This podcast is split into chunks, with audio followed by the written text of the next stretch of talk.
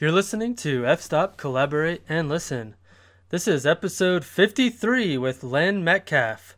We had a great conversation this week, and uh, uh, Len is a fantastic guy. He's really into digital black and white photography, and we talked a lot about that and how it's different from shooting in color. Um, Len does a lot of uh, teaching in photography, and, and he actually does that for a living, so we talked about Uh, what that's like for him and, and what are his methods for teaching photography.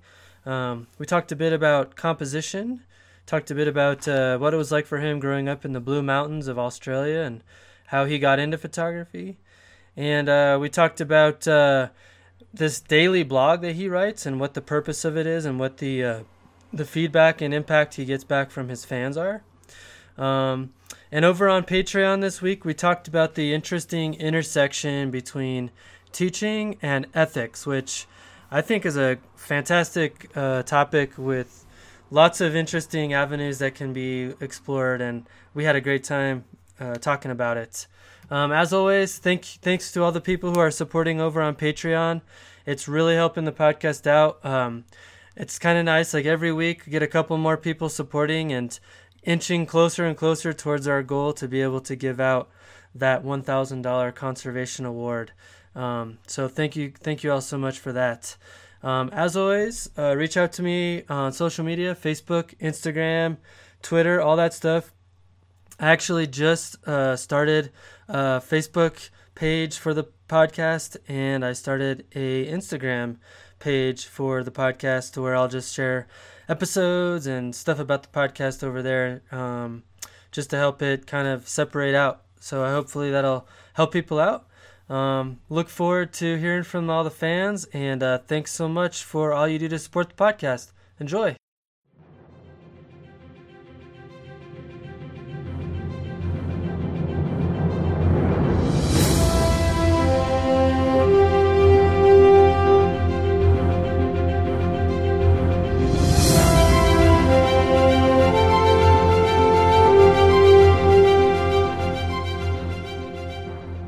All right, well, Len Metcalf, thank you so much for taking the time out of your schedule to come onto the podcast. I really appreciate it. Oh, that's um, fine, Matt, and it's lovely to meet you and, and chat to you, and I'm looking forward to our conversation today. Absolutely. I think I think the person that recommended me or recommended you to me was um, Hillary Younger, if I'm not mistaken.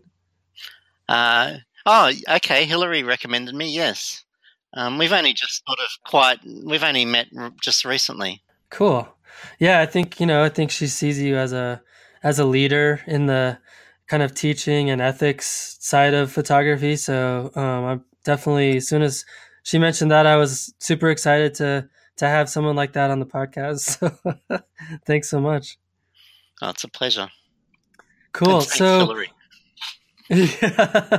Um, so just maybe start off a little bit, um, tell the, tell the audience a little bit about yourself. Um, you know, like who you are, where you came from, and, um, kind of how you got into, uh, photography.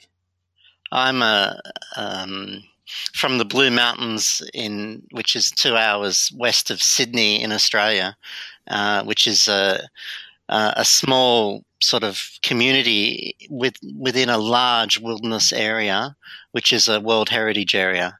And it's a sandstone, absolute beautiful place covered in um, lots of bush and miles and miles of um, cliffs and really, really rugged uh, escarpments, which is, um, you know, one of those usual places that Uh, is very, too hard to farm, so it got left alone and it turned into a beautiful national park. Um, I Fantastic. was born there, and uh, my father put a camera in my hand at an age that I can't even remember. And uh, um, in a similar vein to my father, I took it apart to try and figure out how it worked and, and broke and destroyed the thing in the process. And to be honest, Matt, I can't remember the first time I took a photo. You know, people have all these romantic memories of starting, and I don't have that.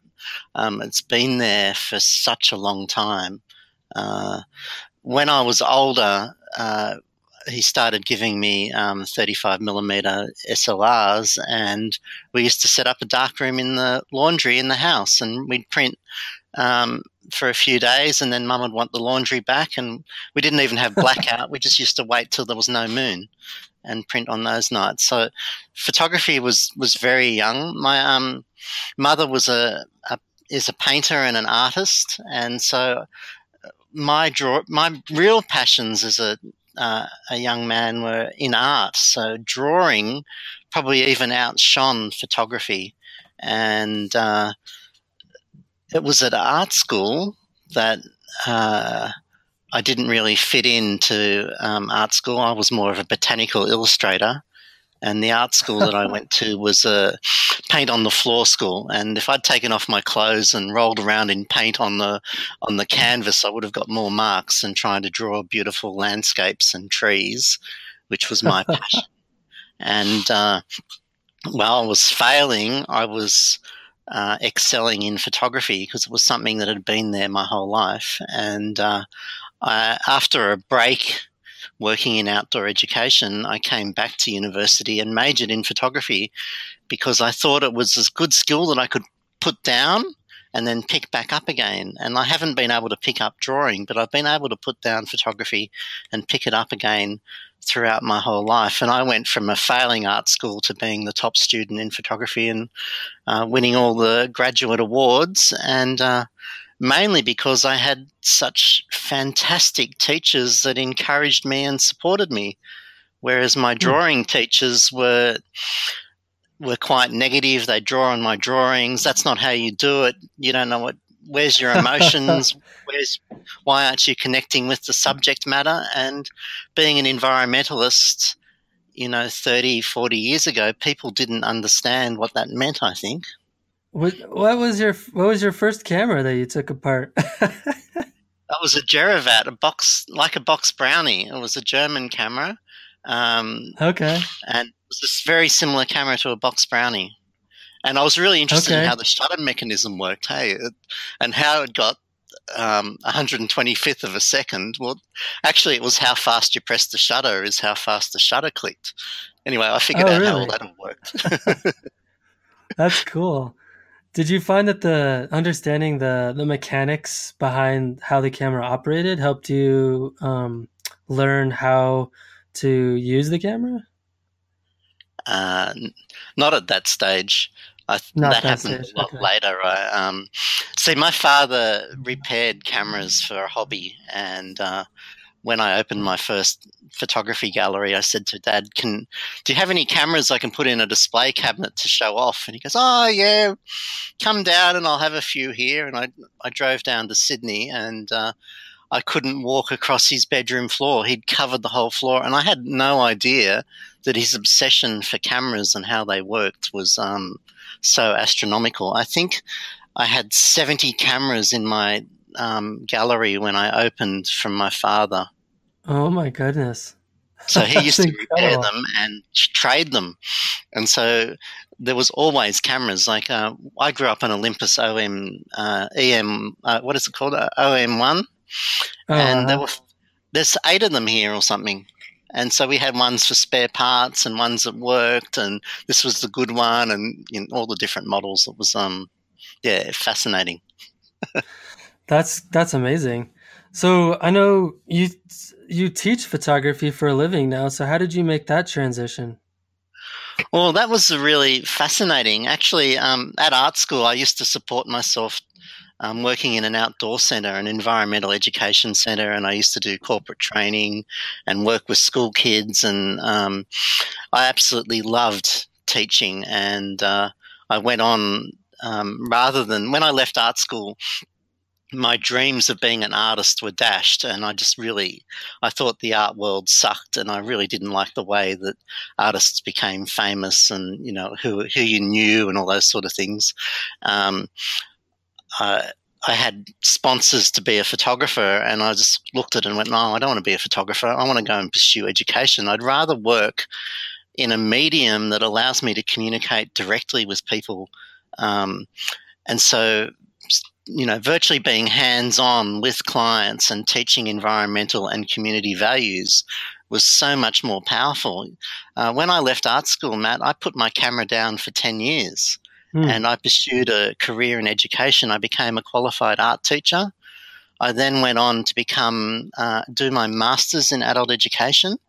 I worked at a, a huge range of um, different organisations, long-term unemployed, youth at risk, corporations training their um, staff to be better managers and leaders. I, I did a stint as a university lecturer, and I trained uh, the Kuwait military in how to teach in their, their naval school for a, as a university degree in how to teach. So uh, education is probably um, life my biggest lifelong passion.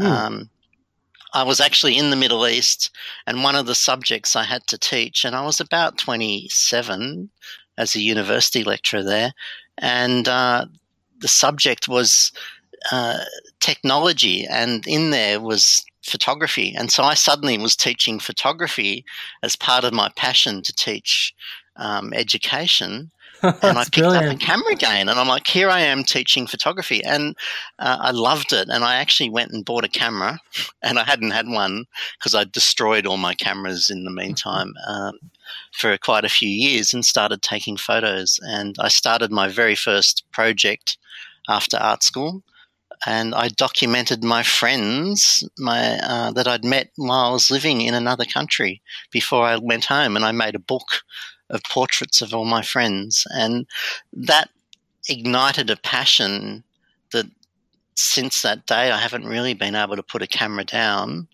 uh, and I've been obsessive ever since. I had the money, I could fly to New York. I went to B and H and bought the large format camera that I'd always wanted when I was at art school, and came home with, you know, packets of transparency, and went straight back up to the Blue Mountains and just started being a photographer. Mm. Uh, my, I wanted to give up education at that point. uh, I thought, oh, I've had enough of this. I'm, I'm too tired of teaching. I, I hate working for these huge government organisations or corporations. I'll give up teaching. So I opened a, a photography gallery and tried to sell my work as a fine art photographer. And uh, people came into the gallery and said to me, Len, can you show me how to take photos like this? And uh, teaching photography grew organically from that moment.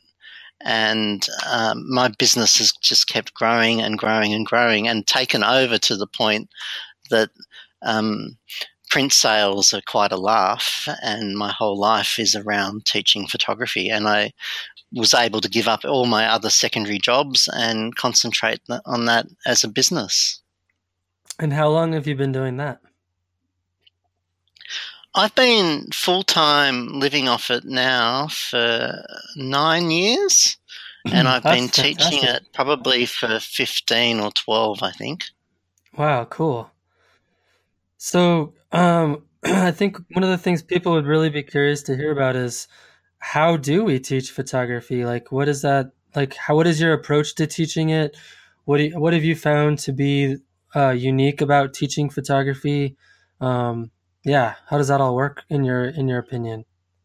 Well, I've been very lucky, having grown up as an educator um, and studied it so much, is that that part of the uh, job is something I just fall into in incredibly relaxed state, and use all my teaching skills that I have over the years and, and dip into them.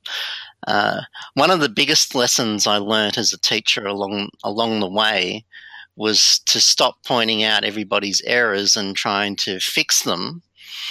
Um, instead of doing that, what I learnt was to concentrate on what people were doing right mm. and really focus in and clearly tell them. And I can remember the very first day I did that, and I was with a corporate group, and I got a better success than I've ever had in my life when I wasn't trying to teach. And it just sort of hit me in the face. And Uh, instead of error correcting, I actually filled their heads with uh, examples of where they were doing things right. And when people have that pointed out to them, they do more of it. And eventually the negative things get squeezed out. But it took many years of practice to actually try and actually build that into a, a proper process. And I think that's it's interesting because that relates back to the same story of art school. I didn't survive in the drawing and painting departments because my teachers criticised me in such a way that I put my head and pulled my head out and decided not to be there, and I absolutely couldn't stand it, whereas my photography teachers um, loved my work and kept telling me how beautiful it was, and then sort of kept offering suggestions and uh, ways forward and pointing out how my work was working and have you considered this, or here's an idea, and instead of giving me the answer, they presented it as a problem. And I mm. learned a very much a problem-solving approach. So years later now, as a teaching photography, I am really, really big on positive critiques. I, I do error correction and I point out where things aren't working, but I really concentrate in on where someone is shining and where they should go next, or suggestions of where they could go next. And um, I have a lot of um, clients that are very nervous, that have gone on photography trips with and had lessons with many photographers and uh, haven't enjoyed themselves and are, have come to me and then have become uh, long-term clients because they really enjoy the way I hold their hand and encourage yeah. them and support them to be better photographers. And that's the trick for me, is being so supportive and positive and encouraging and creating a a safe learning environment for them to experiment and go, oh, wow, isn't that beautiful? And then the reason that this is beautiful is because, and then being able to describe exactly back to them what they're doing right. And they just shine and blossom, and then they go and tell their friends, and then they tell their friends, and um, it just keeps growing and growing. I, I tend not to do tours. I tend to do workshops where we have at least half of the time in a classroom and I'm standing in the front with a whiteboard or a digital projector and I'm actually showing them things and they're asking questions and we're actually looking at their work that they've taken that morning or the night before, and they're processing it and then printing it out, and then we're discussing why it works. Hmm. So I'm curious, uh, what is the what do you see as the, the biggest value in um, someone uh, taking a workshop from somebody else? Oh, I think that that would depend on who the other person that they were learning from was, and also what sort of person you were.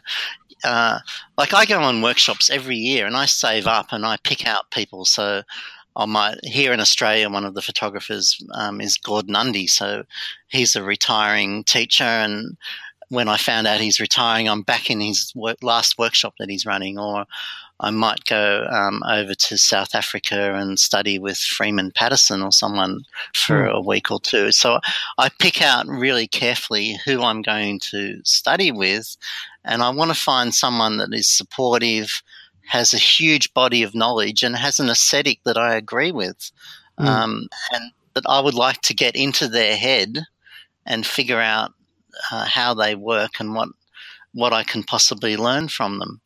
Um, I think people get so many different things out of workshops that it's really hard to generalize. Some people just go because they can take photos with other people, and, you know, the rest of the class gets up at five o'clock, so I'm going to get up at five o'clock and go and take photos, and there's no excuse to not do that. Or um, some of my mentoring programs, the students promise to bring work in in another month's time, and that actually becomes the the check for them, and that promise motivates them to actually do the work in the meantime.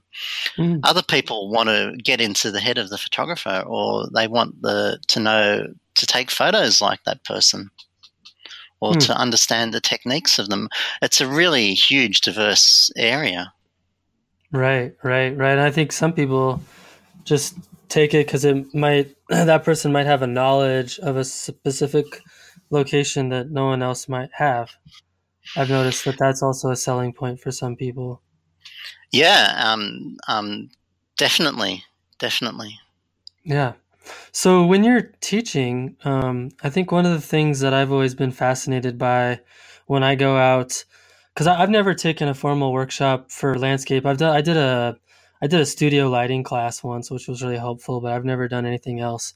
Um, but one of the things that, um, when I go out with and shoot with other people um, that I respect and that I admire, I like observing kind of their approach to composition, um, because I think everyone kind of has a unique approach to composition. And I'm curious, how do you, how, what is your approach to teaching that in your classes?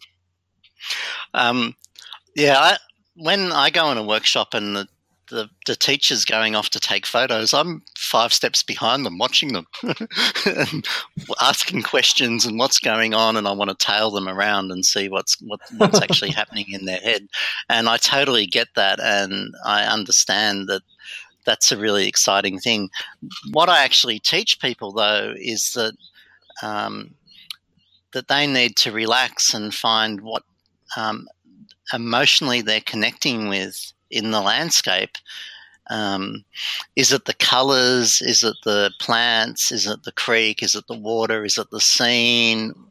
What feelings is it is it making for them? And then pursuing that photographically um, as a means of communicating that and exploring it. Like, some people love flowers and they want to get down on the ground and play with just flowers, and some people love abstracty stuff, and everyone connects with the landscape differently. I think it's a bit naive to sort of say, oh, we just connect with Mother Nature.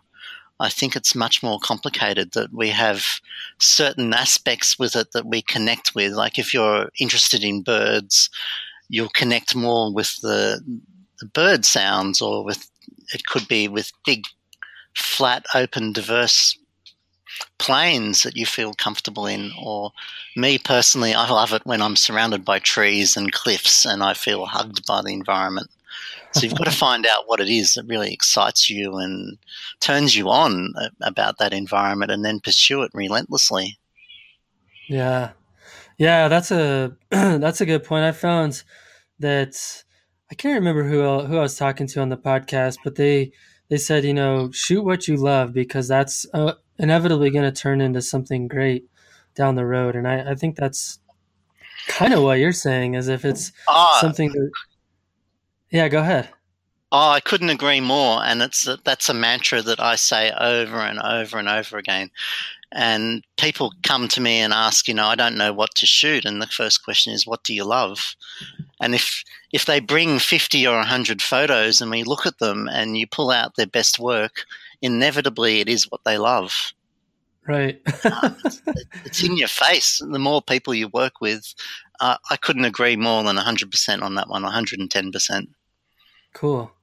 That's awesome. Yeah, it's um I found um I used I used to be very narrow-minded in terms of what I sh- what I loved, and I found that the more diverse locations that I visit and the more time I spend in those locations, the more I, I come to love different types of aspects of the environment. Like, I just got back from Iceland, and there was a day that we were on the beach, and I'm not a huge beach um, person. I, I don't, I mean, I think it, it's a beautiful place. I love waves. I love the water, but it just doesn't speak to me photographically usually. Um, but what I found myself drawn to was like all of the, all of the rocks and stuff that were just above the shore, and like all of these patterns that were left behind by the salt water and stuff like that. That I, I was really enjoying that aspect of shooting on the coast that I hadn't necessarily been open to in the past. So um, I think it, sometimes it's just a matter of spending enough time in a place to, to find something about that type of place that you would like. Yeah, definitely. And there's another layer on that too, is that uh, if you're in tunes with your feelings when you're photographing and you're listening to your subconscious talk to you, your subconscious can be way ahead of your your conscious mind. You know, it could even be a year or two ahead. Um, and you mightn't figure out why you have that interest in those layer of rocks um, to a few months down the track or a month down the track, and you're looking at them and go, oh, I know why I was really excited by those. And at the time, you've switched off that part of your brain and you're concentrating really hard on making really beautiful art. And I often don't think we need to know why we're pursuing something at our, at the current time, that we'll work it out later and it'll come to you as well. So that feeling of, well, that's really interesting, um, can have a deeper meaning that we haven't really quite figured out yet. Yeah, absolutely. Absolutely. So one of the things that I was hoping to spend some time talking to you about um, is digital black and white photography, because um, I know it's something you'd mentioned that you're deeply passionate about.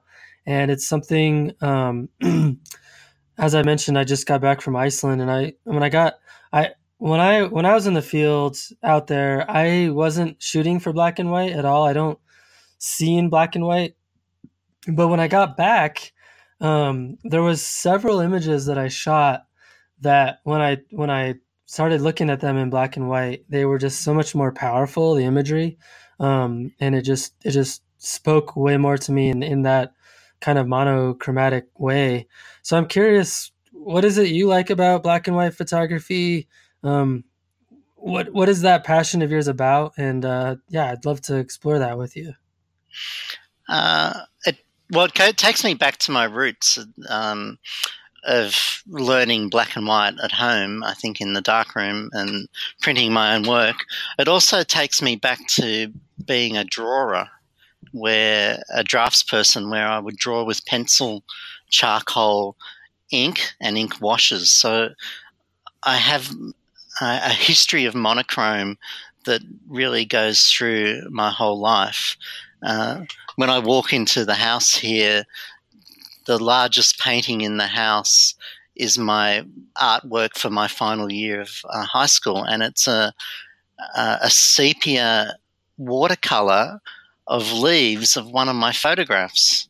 And mm. I look at that today and go, oh, it's so obvious that I've turned back up doing um, sepia monochromes, because I, I, there's something deep about that that I'm very, very passionate about. And I had to go through years and years of Velvia and Provia and colour and saturation and all those things to explore, to figure out that I actually prefer working in black and white. And I don't – I, I write a fair bit about this and, and try to figure it out, and I'm still not totally there yet. But for me, black and white is easier.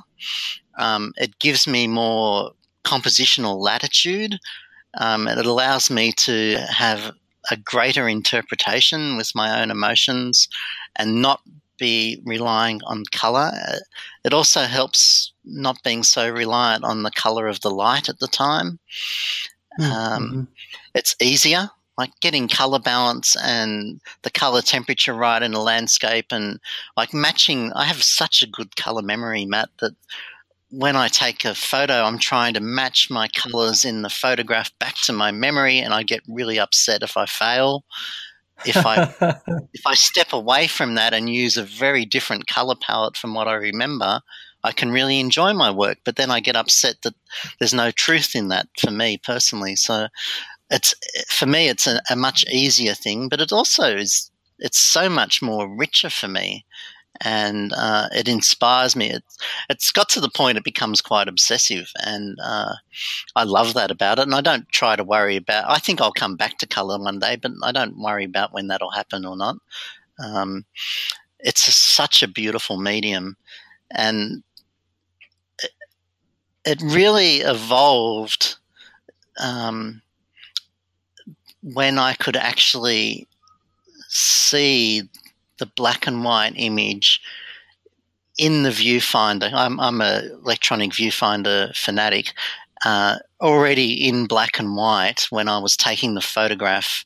And the day that that happened and I started seeing my work before I pressed the shutter in black and white, and I didn't have to do all this imaginary visualization stuff, um, and I could just see what I was doing, uh, I just dived into it with, with gay abandon and had an absolutely fantastic time. The other huge benefit is that I find printing on um, from a computer and processing in software so much easier than in a darkroom. I don't have the chemical smell. It doesn't get up my nose. I don't come out with a headache. I don't spend two days on one photograph. Um, I can be out taking photos much more. Once I have it finished, I can just print as many copies as I like. It's really easy to have an exhibition, et cetera, et cetera. It's a really freeing digital black and white for me as well. What, um, just real quick, what um, what brand is camera do you use that has the digital E V F with the uh, black and white? Is that a Fuji? Well, Well, I was using um, – I, I use Olympuses and Fujis, and uh, I've actually won an Olympus E P L one uh, many years ago in a competition, and uh, I bought an electronic viewfinder and clicked it on, and um, bought a manual focus lens and put that on a, a, a prime lens, um, and it was that day that my f- digital photography just absolutely took off. Uh, at the moment, I'm using um, Fuji medium format, and oh, okay. uh-huh. uh, I'm absolutely loving that. See, I've just been um, picked up by a gallery in Germany, and they want fifty-inch prints um, right. to try and sell. And so uh, I, I used to shoot with a a Canon five D S R for a little while, and I I have a year's worth of work that can be printed um, in that size. Um, most right. of my Olympus work I can only sort of print to um, A three, A two or something in that size. So I, I was really excited to to make that leap into medium format as well. And that's, you know, it's got the electronic viewfinder, uh, the Hasselblad medium format. You can't even see the work in black and white through the camera. I just don't quite understand. I think they're missing the point there anyway. Well, I, I shoot the Sony a seven R two, and I don't think it has the black and white E V F, but I haven't looked into it. Oh, yes, it, it does, uh, and it's just a matter of oh, figuring oh. out and having a workflow that um, allows you to use it. Um, see, I um, huh. I shoot RAW. I set the camera to black and white. I put my color filters in. Um, I like to shoot with an orange filter. Um, I personally love to shoot square, so I set my aspect ratio to square. I'm not sure if your camera has that or not. Um, they're all things that they have to be in the camera before I can even consider purchasing it. And when I bring the photo into Lightroom, I have a preset already set up to match my camera, and the photo, the color photos come in, my preset gets applied, and I just look at my work and it's almost finished. Um, I can just that's sort of fiddle around with it. Do a little sharpening, and that's a, maybe a little bit of curves, and you're good. Yeah, and I, have, I go straight to the curves box, have a fiddle with the curves. I might then come around and play with the shadows and a few other things. And some work, some photos I'll spend more time playing with, you know, mid-tone contrast and clarity and those sort of things, and um, dodging and burning. But generally my my best work virtually comes straight through the the workflow, turns up in my computer, jumps me in the face, I adjust the curves and then print it, and it's finished. And I might have spent That's five cool. minutes on it. And I really love having a very fast, um, efficient, quick workflow. Um, Absolutely. Uh, I don't spe- I hate the computer. Get me out, get me out in the bush taking photos uh, any day over sitting in the computer, being stuck yeah. inside. I'm not going to lie. I enjoy uh, the digital uh, darkroom a little bit, um, but I, I understand what you're saying. It's uh, it's less time you can spend doing that, the more time you can spend actually taking photos.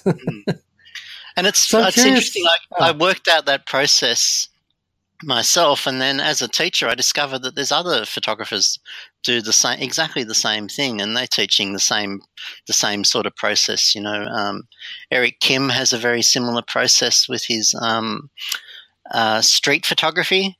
He tells people mm-hmm. to shoot in the high contrast black and white, but then shoot raw, and then he he again creates a preset to match the camera, and then um brings the raw in in the same way.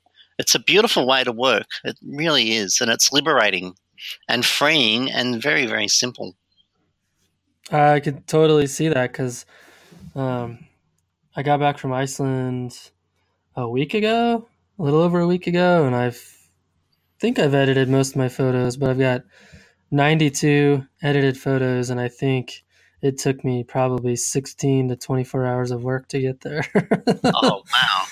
Wow, that's a lot. And I've heard people spending, yeah. you know, sixty hours on one photo too. Yeah, that, that seems crazy to me. But um, so I'm curious, um, when you're out shooting uh, black and white, how how have you, since you've also shot color, um, in your experience, what is the how is the process different when you're shooting in black and white versus color? Ah. Uh, This is really important, and for me personally, and it's something that I will teach people as well. Let's go back to, Matt, when we had film cameras. Uh, you know, as a teenager, I had two S L Rs, a black one and a silver one, both the same model. Um, the silver one held the black and white film for some reason, and the black one held the color film. And one was on each side of me, and when I'd pick the camera up, I'd actually start to make the decision about this is going to be a colour photograph, and I'd grab the colour camera. And if it was a black and white photograph and I was seeing something in black and white, I'd grab the black and white camera. And when I worked in medium, in large format for ten years, I used to carry black and white film and colour film. And so you're making that choice before you even finalize the composition, the exposure, and all those sort of things. And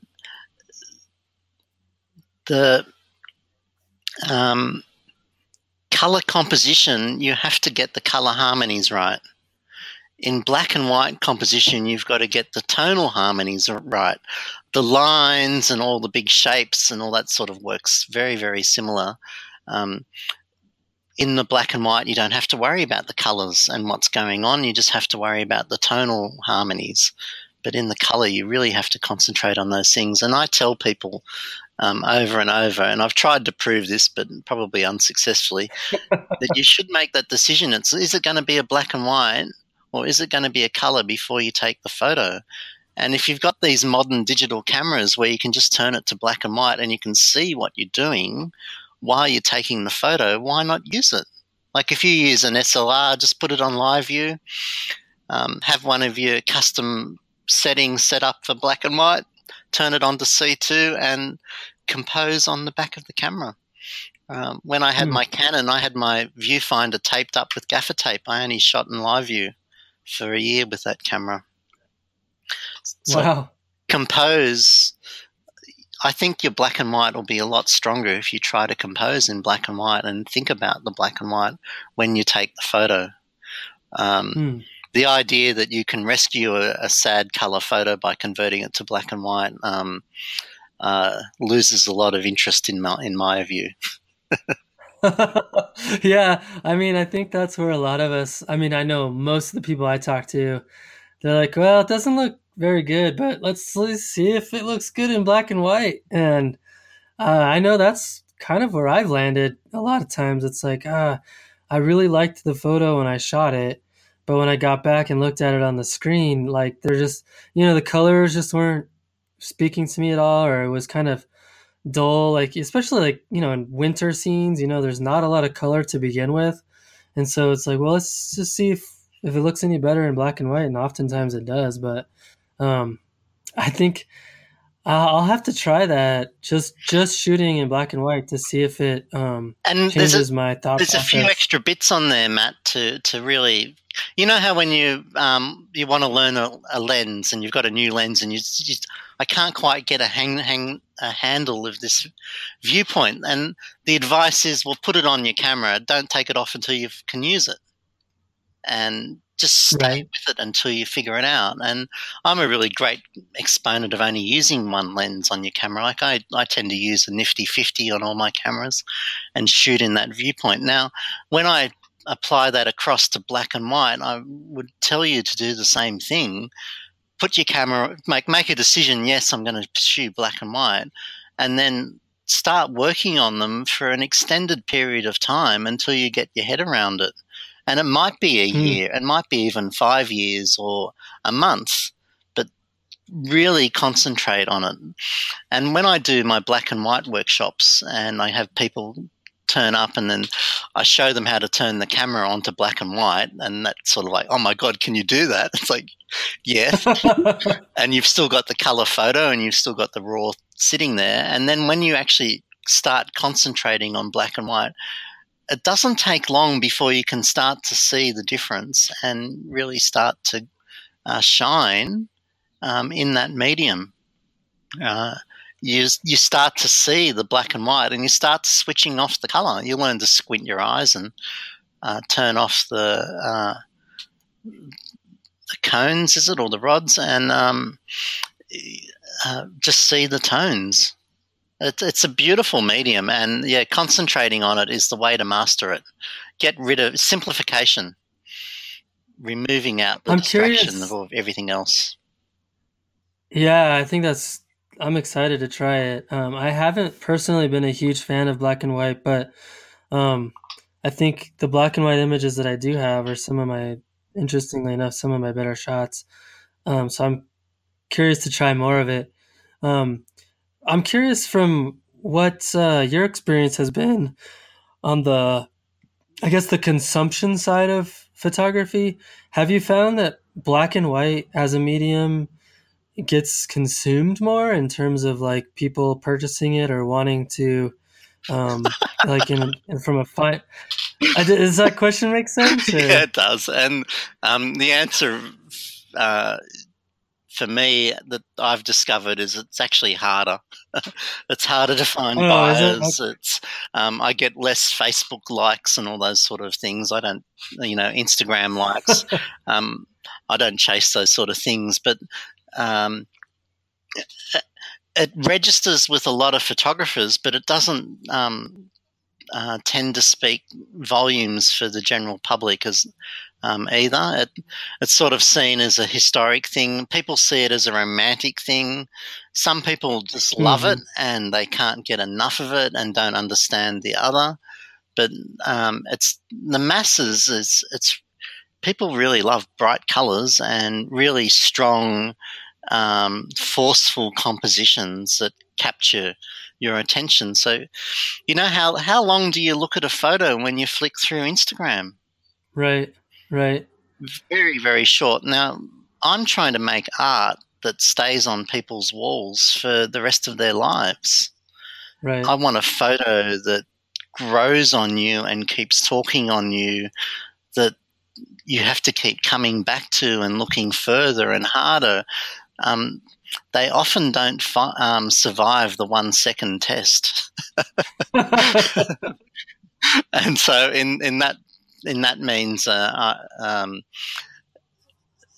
it's not very exciting in the general population at all, I, I don't think. But people really still love Ansel Adams and all that that sort of stuff, particularly photographers. But most of them chase the, the colour dream. Sure, sure.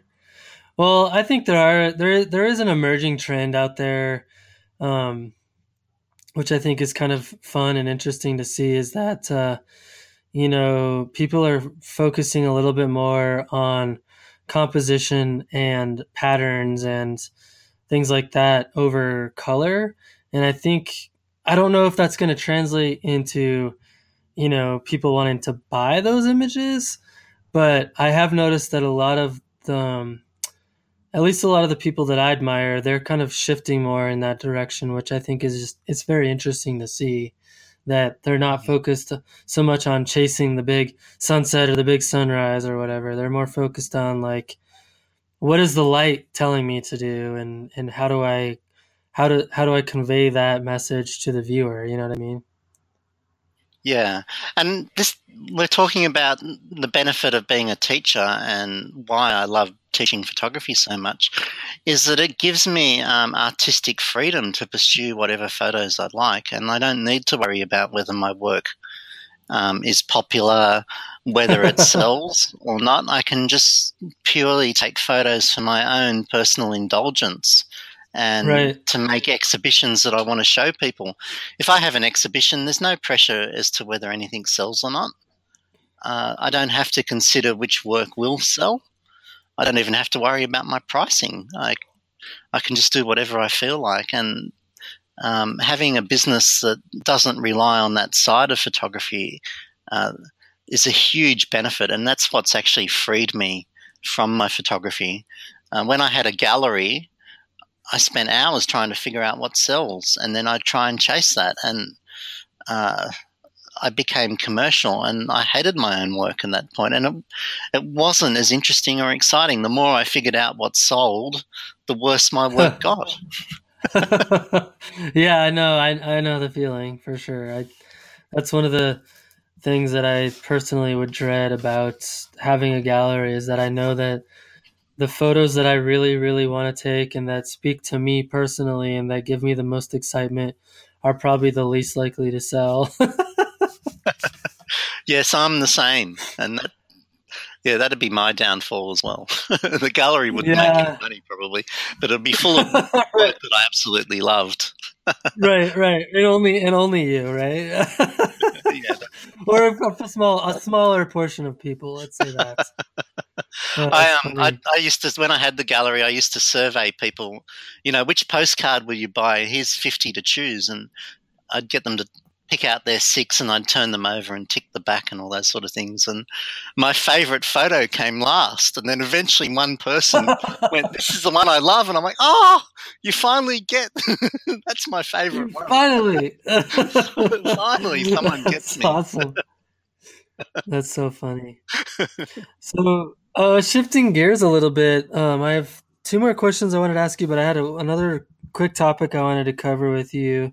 Um, I know that you've started um, writing and sending out a daily blog to um, people that subscribe to your to your to your blog, and I'm just curious what that process is like for you, and what I guess what.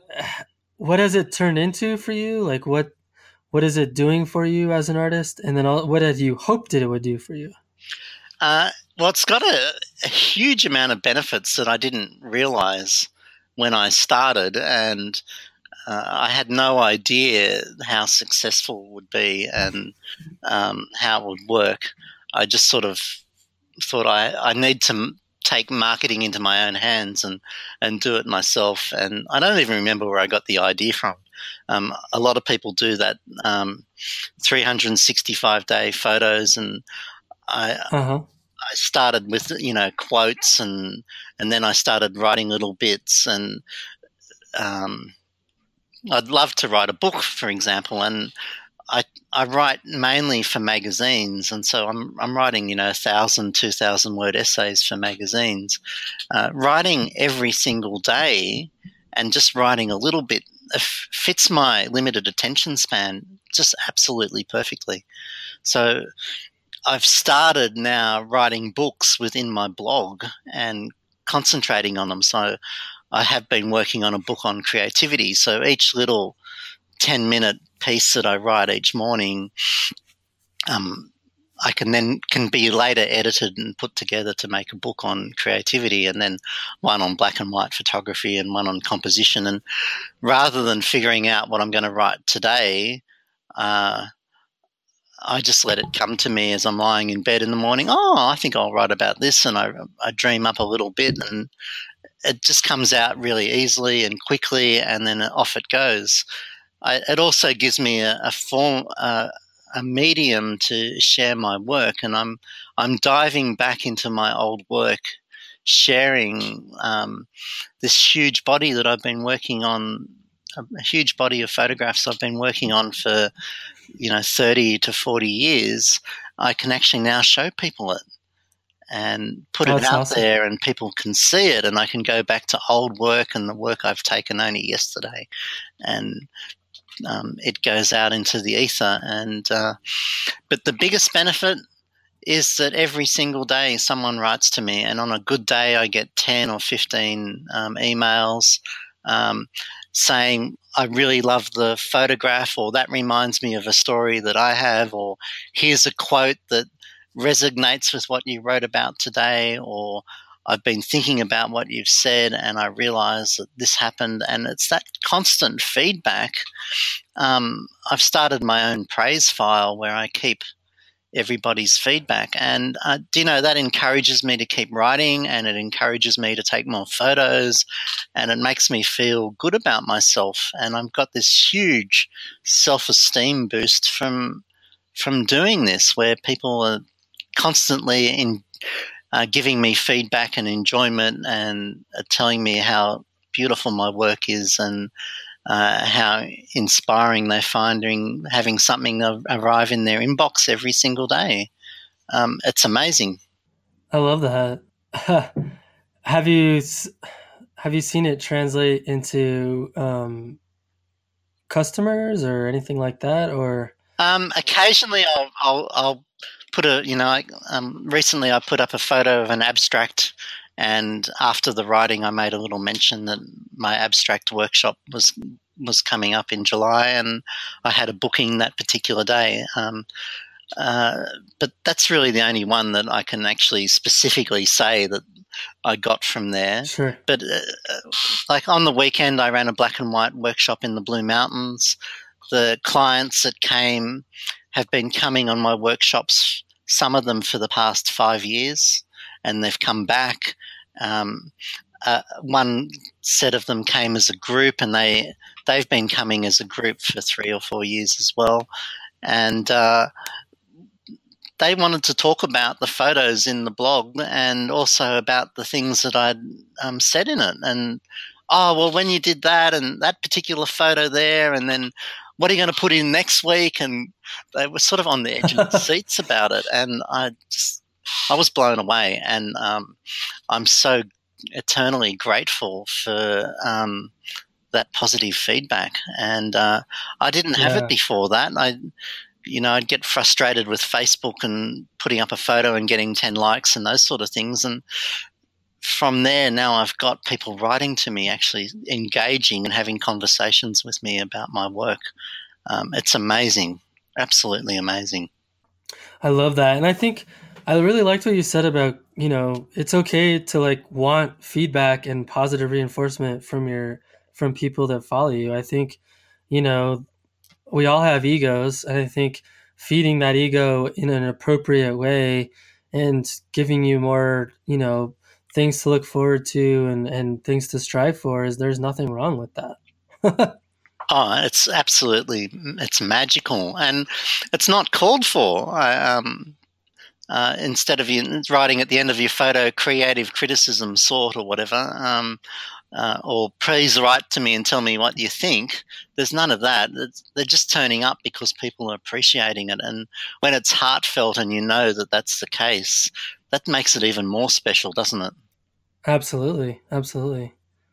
Okay. Well, th- cool. Thanks for sharing that. I think, I think a lot of people struggle with how to connect with their audience. And I think I like the idea of a short, you know, daily message to people, because it, it gives them the opportunity to engage with you, and it gives you the opportunity to see what people are liking about your work. So I think that's great. Yeah. And it, um, that's, you know, relationships are like that. The more you're in contact with them, the stronger they are often.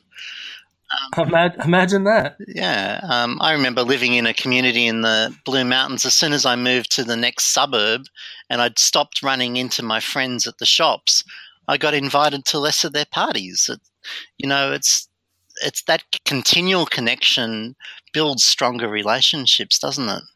Absolutely. Absolutely. Well, two more questions. Um, my first question is, um, you know, based on the name of the podcast, F-Stop, Collaborate, and Listen, what advice would you have for other photographers? Oh, well, I have to come back to the advice that you had, um, and that you, you, you brought up about shooting what you love. I, um, that's my mantra as well. And uh, if you don't know what you love, um, maybe photography can be your journey to figuring that out. And it certainly has mm. for me. I've discovered so much about myself and who I am through um, being a photographer and using it as a creative medium. Um, it's such a beautiful medium.